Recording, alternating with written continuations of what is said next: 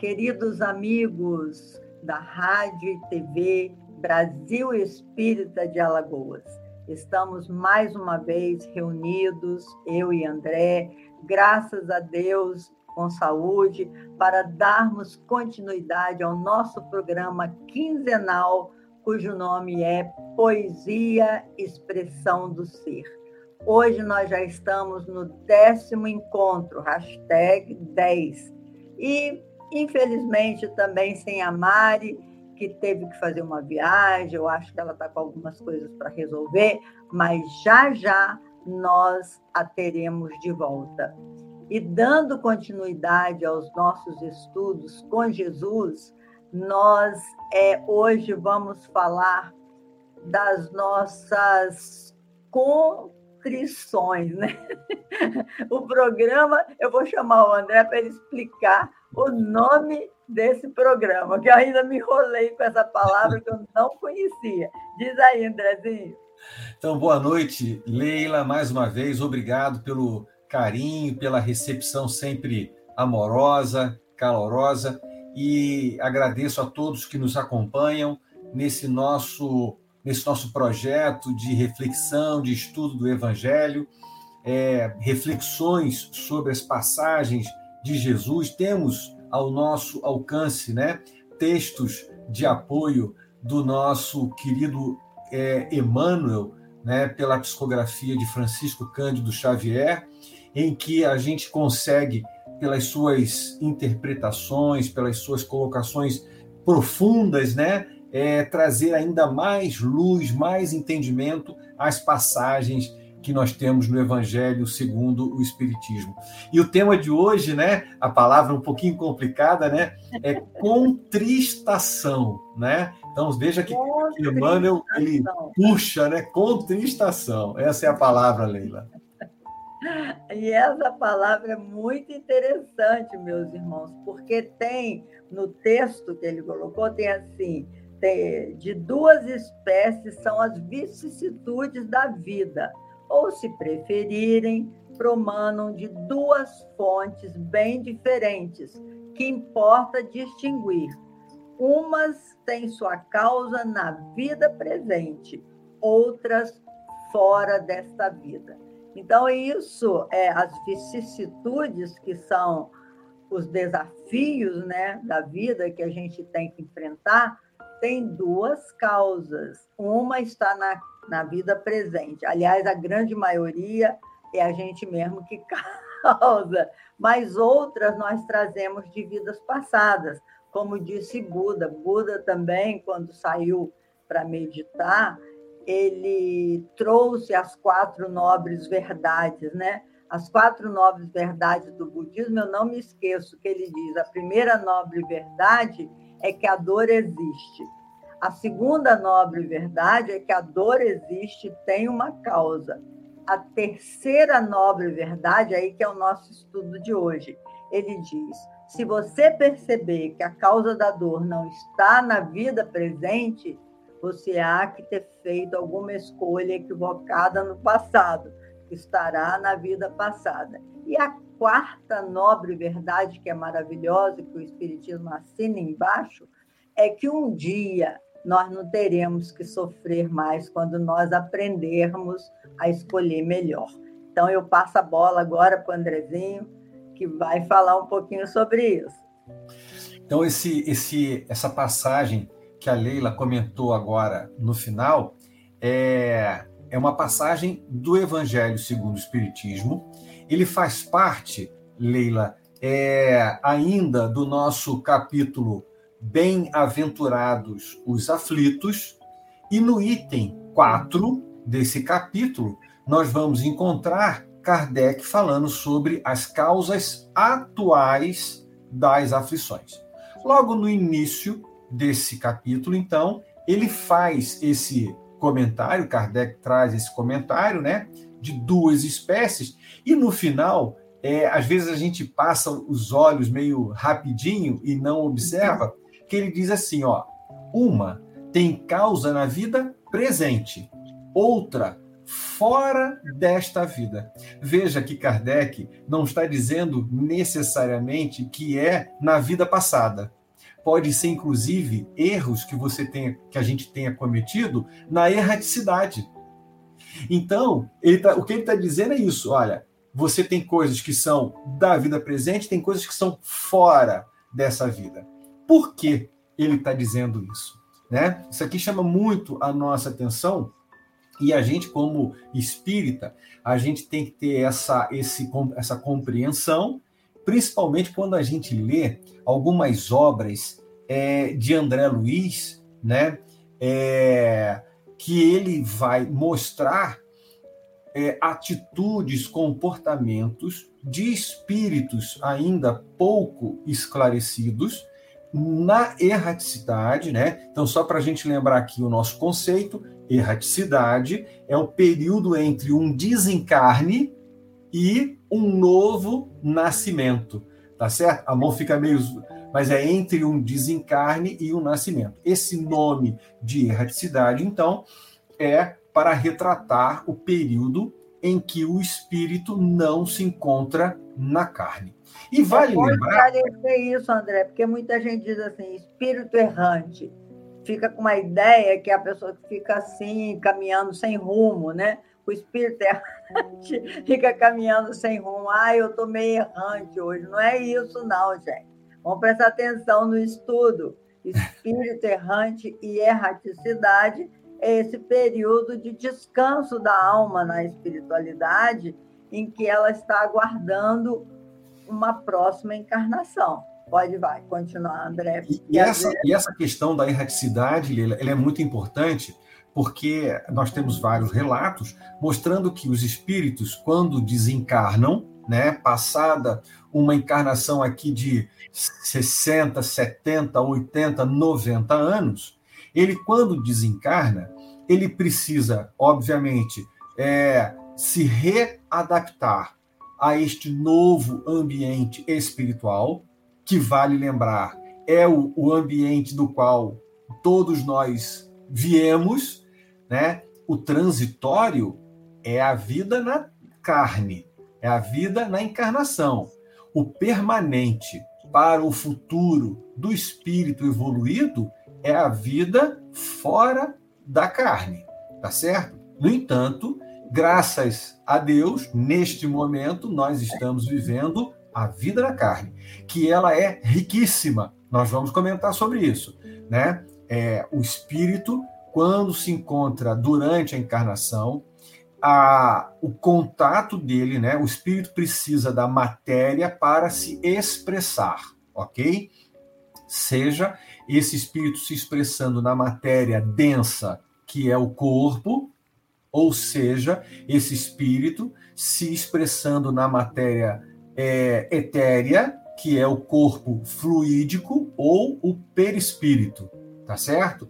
Então, seja no perispírito, que é matéria, ou seja, no corpo carnal, que também é matéria, é onde o espírito se expressa. E a partir deste contato com a matéria, o espírito passa a experimentar uma série de provações, de provações mesmo. Então ele prova né? Ele prova a água, ele prova o alimento, ele prova o ciúme, ele prova o orgulho, ele vai provando uma série de coisas que muitas vezes ele não prova direito. e aí acaba tendo que passar novamente pela prova, porque se ele prova e avança na prova, adquirida está a sua é, a sua conquista né, toda conquista do espírito, ela não se perde. Ela vai avançando e você, né, o caminho é só para a direção da perfeição. Então, voltando à questão aqui, nós vamos encontrar, por exemplo, tem um livro sensacional de André Luiz chamado Libertação, um livro é, bastante é, intenso, né? Eu, eu, eu, diria.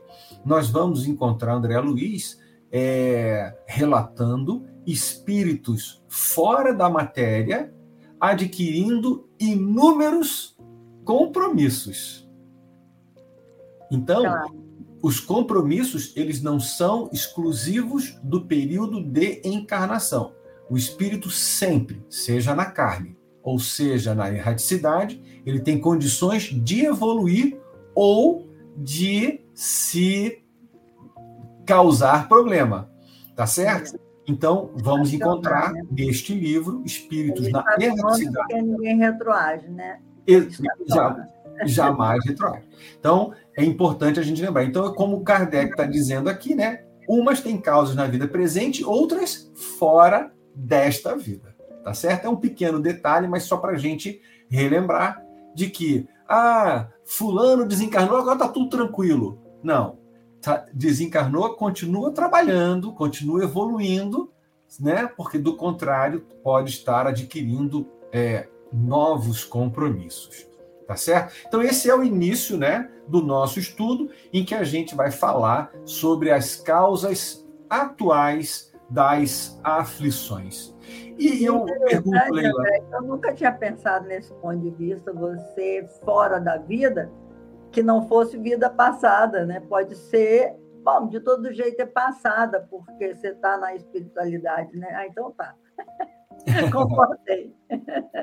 É, é bom a gente estudar junto, né? Porque um, um é, fala uma coisa, o outro. É, me incomodou, então vamos falar, né? Vamos lá. É, não, mas é isso mesmo. É vida passada, com certeza. Fora dessa vida, só pode ser a vida passada. É. Bom, é, eu, vou, eu vou perguntar, Leila, na sua percepção, olhando né, ao longo da sua vida é, presente, você que tipo de sofrimento você acha que as pessoas é, mais é, se são impactadas? São os sofrimentos é, do corpo ou são os sofrimentos é, psíquicos? Qual a sua visão com relação a isso? Não, os sofrimentos morais, os sofrimentos psíquicos são bem mais intensos, né? Porque o sofrimento físico, você vê a causa ali, né? Você procura e acha a causa. E o sofrimento psíquico, você tem que se aprofundar muito para entender a causa. Você tem que fazer um, um auto um, um autoconhecimento, né? E um autodescobrimento que você tem para você entender a causa daquela dor moral que você está passando. Porque você fica, a gente fica pensando, André, como dói uma ingratidão de filho. Que você acha que é uma ingratidão, né? Como dói uma traição, muitas vezes, de filho, ou de marido, ou do que for. Como dói você perder um filho prematuramente. Então, tem tanta dor moral que você tem precisa entender a causa disso. Porque se você não entender a razão disso, eu acho que o tormento fica muito maior, porque você fica se sentindo é, rejeitado pela, pela providência divina. Né? Teve uma vez que eu encontrei com um amigo meu, isso já tem um tempo, e ele falou assim para mim, Leila, eu, eu acho que Deus esqueceu da minha mãe. Ele só pode ter esquecido dela porque minha mãe sofre tanto, ela já está internada há seis meses. Eu nunca vi um sofrimento daquele tamanho. E ele falava e chorava, né? E como, era, como foi difícil para ele naquele momento ele entender a causa daquela dor da sua própria mãe, que, a, que mãe é uma coisa muito forte na nossa vida, né? Então, é, a dor moral, André, com certeza é uma dor que dói mais que dói e muitas vezes adoece a pessoa, né, fisicamente. Eu, é uma moral. Eu penso, Leila, que quando Jesus falou, né, bem-aventurados os que choram, pois que serão consolados. Olha, vamos, vamos pensar, vamos conversar um pouquinho sobre essa passagem, sobre esse ensinamento, essa bem-aventurança que Jesus nos traz. É, quem são os que choram? Quem são as pessoas que estão no momento de, de choro? Eu penso, Leila, que a pessoa que chora é aquela pessoa que ah, a, a, o constrangimento, a contristação. Olha a palavra aí. Chegou a tal intensidade que ela não consegue mais dominar por orgulho ou por egoísmo a própria vaidade. Então, vou repetir. A pessoa que chega ao ponto de chorar, ela não consegue mais segurar por orgulho ou por egoísmo a própria vaidade. Eu digo isso porque a gente vê pessoas, às vezes tem até aquelas crianças, né, que fez alguma coisa de errada, a mãe vai aplicar ali uma, uma correção e ela fica braba, não, não, não vou chorar, né? Aquela situação ali, né? Eu vou, eu vou segurar aqui e não vou chorar. E a gente, muitas vezes, ao longo da vida, a gente assume essa postura por, por, por, por vaidade, dizer assim: eu não vou me render aos meus sentimentos. E acaba postergando o arrependimento e o choro. Então eu penso que os que choram são aqueles que alcançaram a, a, o, o beneplácito, a palavra é um pouco mais difícil, mas aqueles que alcançaram a beleza da humildade diante da prova, né? A tal ponto que eles dizem: vou chorar, vou, vou me render à situação e vou chorar para lavar a minha alma, né? O que, que você pensa com relação aos que choram? O que, que Jesus quis dizer quanto aos que choram? Ah, eu acho que Jesus esclareceu bem que os que choram verdadeiramente a dor, porque tem tem pessoas que ficam com mimimi, como a gente diz, né? Os problemas são pequenos, mas ela maximiza por conta até da sua estrutura psíquica mesmo. E são manhosas, igual uma criança birrenta, que você toma dela, ou toma, fala, minha filha, isso você não pode fazer. E ela grita e faz, é, esperneia, uma certa feita, eu, eu estava num restaurante, eu estou vendo o diálogo de uma mãe com uma criança de três anos. E a mãe e a criança estava querendo que a mãe saísse do lugar dela, que ela queria sentar no lugar da mãe. E aí a mãe falava assim: não, você não vai sentar aqui, senta aí onde eu te coloquei. E a menina, não, e não, e gritava, e gritava. E ela foi ficando, a mãe foi ficando constrangida, ela foi ficando contristada, contristada, e ela falou: Você vai sentar aí sim, deu umas palmadas na menina. Aí a menina berrava, berrava. Aí ela, por fim, depois de criar aquele drama todo, ela levantou do lugar e deu lugar para a filha. Então, é, é, é, o tipo da atitude que muitas vezes a, as pessoas cobram da vida isso, com esperneando, brigando, porque eu quero, porque eu quero, porque eu quero, e as pessoas, e a vida às vezes até cede para que a pessoa conquista aquilo e, e, quebre, cai do cavalo, como diz assim, a gente fala numa linguagem popular, né? Então é isso, os que choram verdadeiramente, que, que têm a humildade, como você falou, de entender a própria problemática, de saber que não tem o um tamanho para resolver aquele problema, então chora, chora de tristeza, de dor, e depois que lava a alma e, e levanta dali, né, como diz o ditado, levanta, sacode a poeira e dá volta por cima, isso são os que verdadeiramente choram. Então, Jesus fala que esse choro autêntico, verdadeiro, esse será, receberá o seu consolo realmente, porque o nosso Pai, Deus é Pai de misericórdia, de compaixão.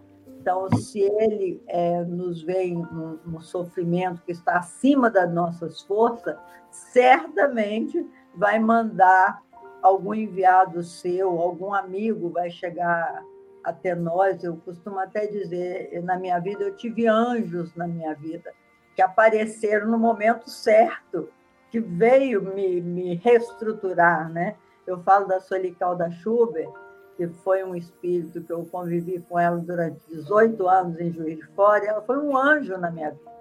Então, é, o, o, as minhas lágrimas, os meus choros, ela soube me ajudar.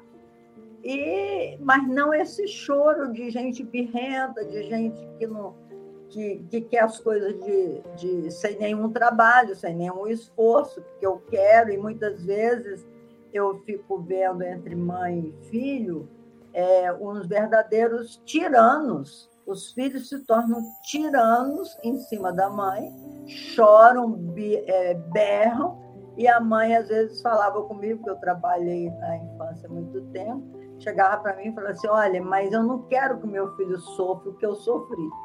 Então eu faço as vontades dele. Está errado? Está absolutamente errado, porque esse choro, quando você tiver na sua fase adulta, não vai ter consolo, porque é o resultado de uma ignorância, né, no fato que os espíritos são generosos com a gente. Ele diz que a gente não erra porque quer, a gente erra porque nós somos ignorantes no sentido de ignorar. Então é isso, André, que eu penso desse choro que será consolado. E, e veja, é assim, essa, essas passagens, né, esses comentários da Leila, são muito importantes. Primeiro, para distinguir o choro do mimimi, né? Ou a pessoa que, né? E do choro que realmente é resultado de um processo de reconstrução. Ora, a pessoa que alcançou esse nível de reconstrução, ela está caminhando, ou se já não está muito próxima, do consolo. E vejamos que o consolo por si só não significa a isenção da prova. O consolo, na grande maioria das vezes, é uma mudança de postura própria diante daquela situação. Então veja que este processo, bem-aventurados os que choram, porque serão consolados, é um processo psicológico. Jesus já era um grande psicólogo lá atrás, quando nos traz isso daqui, mostrando para gente que desde o momento do desequilíbrio até o momento da, do efeito, né, da causa e o efeito, e até o momento da reparação, da reconstrução, esta linha tem todo um processo psicológico que você próprio vai consolar as suas próprias dores. Mas Jesus também vai consolar as suas dores no momento em que ele apresenta como guia e modelo da humanidade metodologias comportamentais que você pode e deve adotar para modificar a própria conduta e modificar a forma como você se porta diante da vida. A partir deste ponto, você tem um entendimento mais amplo, mais profundo. A dor já não causa mais o sofrimento. Então, a distinção bem importante. A dor muitas vezes é inevitável, mas o sofrimento é uma opção. Eu posso ter uma dor e aquilo não me causar angústia, porque eu entendo, eu sei, eu lido com essa dor sem que ela esteja me causando angústia, o sofrimento, sem que ela esteja sem que ela não sem, sem que ela esteja me contristando.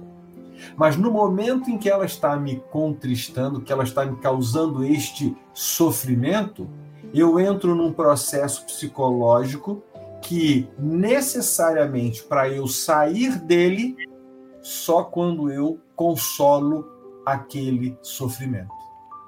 Então, veja que Jesus, ele não diz assim: bem-aventurados os que choram, porque podem ser consolados. Ele não, ele não coloca um, uma, uma situação de podem. Ele diz serão. Uhum.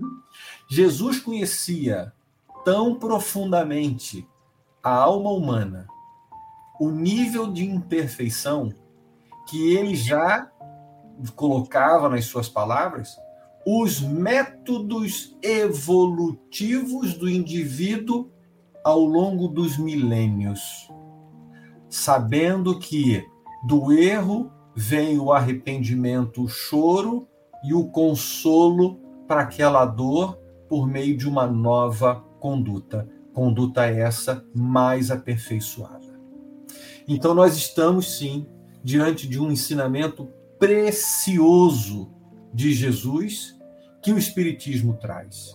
Mas eu vou aproveitar a situação da mãe e da criança que a Leila acabou de comentar e dizer que aqui, olha, no próprio Evangelho, ele diz assim: olha, vou botar aqui para a gente ler junto, ó. Quantos pais são infelizes com seus filhos porque não lhes combateram desde o princípio as mais tendências.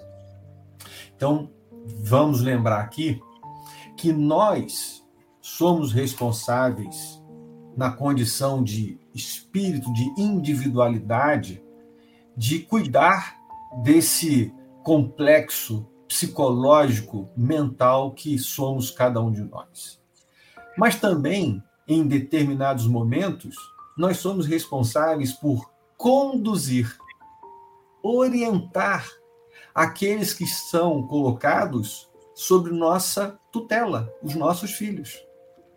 E aí, veja que Kardec e os espíritos ressaltam que desde o princípio.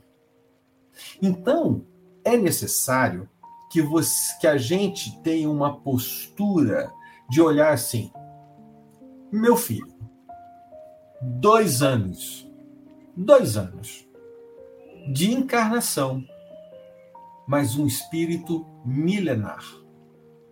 Se ele está reencarnando, se ele está aqui agora comigo, é porque ele precisa. É porque aqui é uma oportunidade maravilhosa. E eu, como pai, eu, como mãe, estou tendo a graça divina de introduzir esse espírito na vida. Mas sabendo e reconhecendo, estudando o Espiritismo, eu sei que ele, aos dois anos, traz tendências, às vezes boas, às vezes mais, desse seu passado que a gente comentava agora, fora desta vida. E aí... Então, André, deixa eu só complementar a questão da birra, que eu acho muito importante os pais que nos ouvem, porque tem mãe que fala assim, mas ele perde o fôlego, Leila, eu não posso deixar fazendo aquela birra e vai dar palmada, dar isso, daquilo. Não precisa de violência, não precisa. Eu, eu com meus filhos, quando fazia birra, eu falei, vocês não repetem essa cena, porque mamãe não vai dar o que você quer de jeito nenhum. Se você não ganhou conversando comigo, não é berrando no meu ouvido que você vai ganhar, é não. Então, quando Jesus fala sim, sim e não, não, é não. Não tem meio termo, porque eu, eu citei aquele exemplo, porque a mãe ela estava tentando educar e a criança insistindo na birra, ela bateu na criança em público. Uma coisa muito errada, é, é uma humilhação que a criança sofre, e depois cedeu. Então, se ela tinha que apanhar, era para não ganhar e não ceder. Então, meus irmãos, educar não é uma coisa fácil, mas precisa, como diz Allan Kardec na questão 917, Ele fala: educar é uma arte que exige tato, muita experiência e profunda observação. Ele fala isso, mas quando ele diz muita experiência, a gente questiona como ter experiência se às vezes a gente é mãezinha de primeira viagem. A experiência a gente tem, meus irmãos, é lendo, é estudando, é vendo o que deu certo com as outras pessoas. Tem grandes educadores. Não pode uma mãe ignorar as tendências dos seus filhos, falta leitura. Então, não se pode ter filho e querer educar como antigamente, com pancada, com chinelada, com chicotada, com palmatória. Isso não existe mais. Para isso que a gente tem o diálogo, o carinho, o amor e a coerência. A criança precisa de coerência. O que é sim é sim, o que é não é não.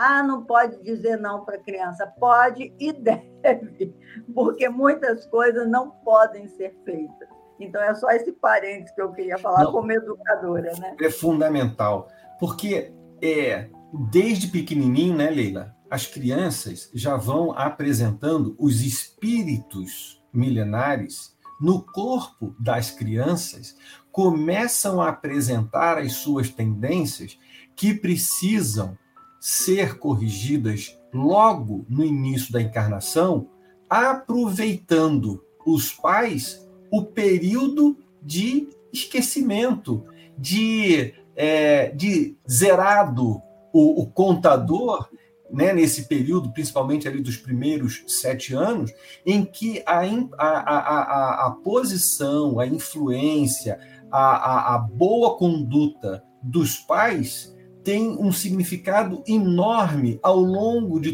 toda a encarnação. Então, é muito feliz quando Kardec fala isso. E ele diz assim: olha, quantos pais são infelizes com seus filhos? Ou seja, lá na frente, né? Lá na frente, que a oportunidade foi perdida, não tem mais como voltar à infância. Os processos educativos são outros. O Leila, eu, eu até brincava e dizia assim: evangelize seu filho antes que ele vire um adulto. É verdade. Tem que começar de pequeno mesmo, André. A gente tem que. Jesus, aliás, ele pediu humildemente ao mundo adulto: deixai que venham a minhas criancinhas. Ele não falou, gente, olha só, vocês têm que educar seus filhos. Não, deixai ele fez um apelo ao mundo adulto: deixai que venha a mim as criancinhas. Gente, isso é um apelo de Jesus, não é uma coisa pequena, não. Porque se você não fala de Jesus para o seu filho quando é pequeno, quando é que você vai falar? Quando ele tiver adolescente, todo cheio de transtorno? Hoje, a adolescência é considerada a geração Prozac, a geração de medicamentos para dormir o nível de estresse chegou num ponto e o que nível de estresse é esse que os jovens estão sofrendo tanto? É porque eles não entendem o sentido da vida. Eles não entendem por que, que eles têm que passar por tantas coisas, por que, que é, é tem tantos desafios, tantos caminhos a criança ela precisa entender desde pequena que todos os atos têm consequência, todos, sem exceção. Se elas não entenderem isso desde pequenininho, na, na adolescência vai ficar muito difícil elas compreenderem, porque aí o mundo já resgatou, né? Os valores do mundo já fez morada no coraçãozinho deles e de repente estão repetindo a mesma história do passado porque diz André Luiz que a maioria de nós repete os mesmos equívocos do passado.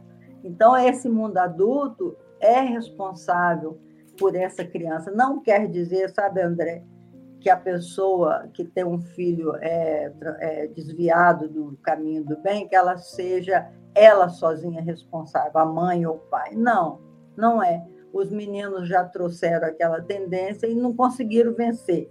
Às vezes a mãe fez todo o esforço possível, fez tudo que sabia e ainda assim não deu certo. Então, é, também não pode a gente dizer a mãe é responsabilizada por Isso. tudo, né? Porque é. tem psicoterapeuta que a mãe é. Aliás, esse Zé Ângelo Gaiaça, que é um, um terapeuta aqui do Rio, muito famoso, tem um livro e tal, que fala muita coisa boa, mas ele fala umas coisas que parece que é engraçado, é, mas eu também não acho graça nenhuma dizer que as bruxas das, das histórias infantis, aquela velha de cabelo desgrenhado e, e no nariz e que anda na vassoura, as bruxas é a representação arquetípica da mãe. Não, não, não. não concordo com essa colocação. Pode ser uhum. engraçadinho, mas não é verdadeiro. É. Não, com certeza não. E a gente observa que as questões hoje, é, na grande maioria dos problemas, das aflições, das atuais, né, das causas atuais das aflições, Leila, é, está muito associado a um nível de facilidade de acesso que se tem às tecnologias, às coisas da vida moderna. E, e diz assim: olha, que é necessário limitar os desejos. Então, primeiramente, levo aqui uma reflexão entre uma distinção entre aquilo que é um desejo e aquilo que é uma necessidade. Então, tem uma, uma, uma, uma conduta que eu acho importante, né? No caso, me permito aqui, eu tenho um casal, tenho dois filhos, e eu eles dizem, em algumas situações, um falava assim: ah, mas você fez tal coisa, para um tem que fazer para o outro. Eu falei: nunca disse isso. Eu nunca prometi a vocês que eu ia dar a mesma coisa para os dois. Eu sempre disse que vou dar o mesmo tratamento justo para os dois. Justiça não é tratar todos da mesma forma, mas tratar os desiguais da maneira como cada um precisa ser tratado. Se um precisa de uma bicicleta, vamos trabalhar para dar a ele uma bicicleta. Se o outro precisa de um carrinho de mão, uma alguma outra coisa, então, é dentro da sua necessidade e da minha possibilidade. Os desejos, muito eventualmente, nós vamos atender por uma questão de carinho, de amor e de afeto, mas não como uma regra de compromisso. Então, vamos aprender, porque aqui vem uma, uma, uma, uma lição um pouco mais dura, de que, de fato, nós temos que aprender a limitar os nossos desejos. Porque quando os nossos desejos são desenfreados, nós acabamos criando para nós mesmos condições, situações constrangedoras que poderão nos levar à contristação. Então, que a gente tenha, acima de tudo, lembrando que a evolução espiritual, ela requer disciplina disciplina dos próprios desejos. Não é disciplina da vida dos outros, mas é autodisciplina. Toda vez que a disciplina ela está vindo de fora para dentro, é contristação. Mas quando a disciplina é de dentro para fora, ela é inspiração. Então, na medida em que nós por conta própria, analisamos e buscamos adequar os nossos desejos à vida real, menos nós vamos exigir do mundo e mais nós vamos fornecer ao mundo. Então, é sempre importante que a gente interrogue friamente as nossas próprias consciências que a gente esteja diante de nós mesmos, olhando de maneira franca, não rude, não dura, mas franca, honesta. Será que minha conduta para tal situação, ela não está assim marcada pelo egoísmo, pelo ciúme, por, pelo um desequilíbrio? Se a gente, é, será que a gente não deveria perseverar um pouco mais? Será que. Então veja que nós devemos constantemente fazer esta análise de consciência de forma honesta, clara, diante de si mesmo. Não precisa que ninguém nos aponte o dedo, mas que a gente consiga, diante do modelo que nós temos, Jesus, ver a nossa própria conduta.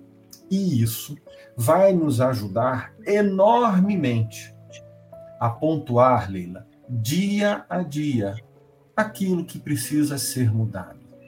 E aí vem a coragem, que vai fazer com que a gente avance de maneira tranquila, suave, diante da própria vida. E a vida, então, vai caminhar não sem as atribulações. Não, as situações vão aparecer, mas você vai estar mais disposto, mais honesto, mais com, com mais autoconhecimento. E a sua postura vai ser muito mais tranquila diante da sua própria consciência. Tá certo? Eu acho que são essas boas ideias. Deixa eu lembrar, você me fez lembrar, meus irmãos, André me fez lembrar, falando aqui para os nossos ouvintes, você, é, me fez lembrar um estudo que está no Pensamento e Vida, é a lição 2, em que Emmanuel chama essa lição de vontade. E ele faz uma analogia, ele diz assim: a nossa mente funciona como um escritório. Olha que analogia eu achei perfeita, André. A nossa mente funciona como um escritório onde tem um chefe e tem diversos departamentos. É num, no escritório qualquer você tem um chefe, tem departamento de compra, de venda, etc. e tal. Mas na nossa mente nós temos quatro departamentos aqui, ó, quatro departamentos importantíssimos. Um se chama desejo. Olha que coisa interessante. O outro se chama inteligência o outro departamento se chama imaginação. E o outro se chama. É, é, como é que chama? É, inteligência, é DIM. Eu guardo assim para ficar: desejo, inteligência, imaginação e memória. memória. Esses quatro departamentos são gerenciados, o chefe da nossa mente se chama vontade, são gerenciados pela vontade. Quando a sua vontade está fraquinha, você deixa os seus desejos andarem às soltas, porque a gente às vezes deseja muita coisa que não é bom para a nossa vida. Você está tendo alguns desejos estranhos muitas vezes. Se você precisa emagrecer e está com desejo só de comer açúcar, comer açúcar, você tem que acionar a sua vontade para conter esse impulso que nós somos feitos, como diz Freud, de pulsões, né? Esses impulsos que nós temos precisam ser examinados e contidos. E é a vontade, meus irmãos. Leon Denis, ele fala que a vontade é uma energia mais poderosa do que a bomba atômica, porque quando o homem aciona a vontade, ele fica muito forte para dominar os seus próprios impulsos. Então, me lembrei disso e, e, aconselho que vocês estudem também o livro Pensamento e Vida, que ele é perfeito. Quando ele fala nesse departamento da imaginação, Outro dia, tendo uma conversa com a minha neta, ela falou assim para mim: vó, você não tem razão nisso que você está me dizendo. Sabe por quê? Você está usando da sua imaginação e está criando uma narrativa. Você pegou um princípio de alguma coisa que você é, captou na história, nós estávamos falando de uma determinada pessoa da família. Ela falou assim: você pegou um princípio dessa história e você desenhou um enredo então, por isso que você está achando isso aí. É a imaginação. A gente imagina com os conteúdos que a gente tem, de como a gente vê o mundo. Então, isso é tão profundo, André. Só me lembrei, te atrapalhando um pouquinho no seu Não. discurso, que é para os nossos irmãos estudarem mais. Antes de tomar uma atitude, nós temos o departamento da inteligência a gente tem que perguntar: é bom para mim isso que eu vou fazer? é bom, faz bem para mim falar isso, que agora eu vou falar. Quantas vezes a gente, como diz Kardec, lá é preciso ter tato, né? Quantas vezes a gente fala a coisa certa na hora errada? E quantas vezes a gente, na hora errada, a gente fala as coisas. a gente troca, precisa ter tato. O tato é uma vigilância. Quando você vai falar a coisa certa na hora certa, é preciso ter tato. Então, é, é muita coisa que nós teríamos para dizer nesse capítulo de Emmanuel. Mas vamos seguir aí, porque nós estamos falando das contristações, né? Isso.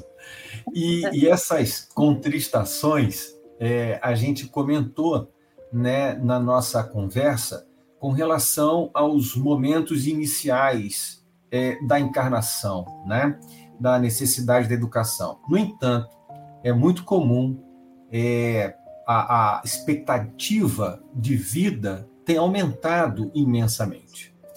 Quando as pessoas passam a viver mais, vamos imaginar que o produto de memória ao longo da encarnação ele é maior.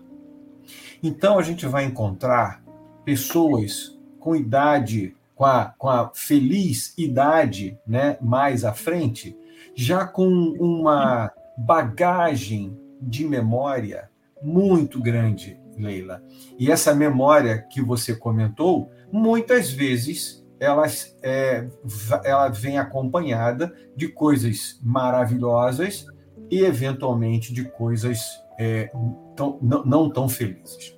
E é interessante que a mente humana ela é projetada para solucionar problemas ela precisa focar em situações difíceis, é, situações ruins, para buscar soluções né, e, e acabar é, retornando ao equilíbrio. Então, é por isso que, às vezes, você faz uma belíssima viagem e chega numa determinada, num determinado lugar e você vai lá e encontra lá uma, uma barata a sua mente, quando você lembra da viagem, se você fala assim, o que, que nós fizemos de bom na viagem? Você tem que puxar pela memória as coisas. Ah, viaja, vi, vimos isso, vimos aquilo outro, encontramos. Mas se você fala da viagem puramente, você vai lembrar: ah, teve na viagem aquela barata, o episódio da barata. Então, a memória humana acaba por força do exercício do restabelecimento do equilíbrio, focando mais facilmente e mais intensamente nas coisas ruins. Pois bem, lá na idade mais avançada, nós vamos encontrar pessoas que talvez digam assim: entretanto, a experiência, algumas vezes, chega um pouco tarde, quando a vida já foi desperdiçada e turbada. Ou seja, é aquele indivíduo que chega lá na frente e diz assim: Ah, se eu soubesse disso há mais tempo, talvez eu não tivesse cometido tal e tal situação. Por isso que nunca foi tão importante a mensagem do Evangelho, esclarecendo jovens, adultos, para que possam compreender e entender as situações da vida, para evitar as contristações, os constrangimentos, os sofrimentos, e para evitar ainda mais lá na frente ter o arrependimento do desconhecimento. Então, é muito importante que a gente pense na vida. Não não passar a vida simplesmente passando. Não. A cada momento é oportunidade única de construção para o dia seguinte. Então, o que você aprende hoje, o que você aplica hoje, é somatório para o futuro.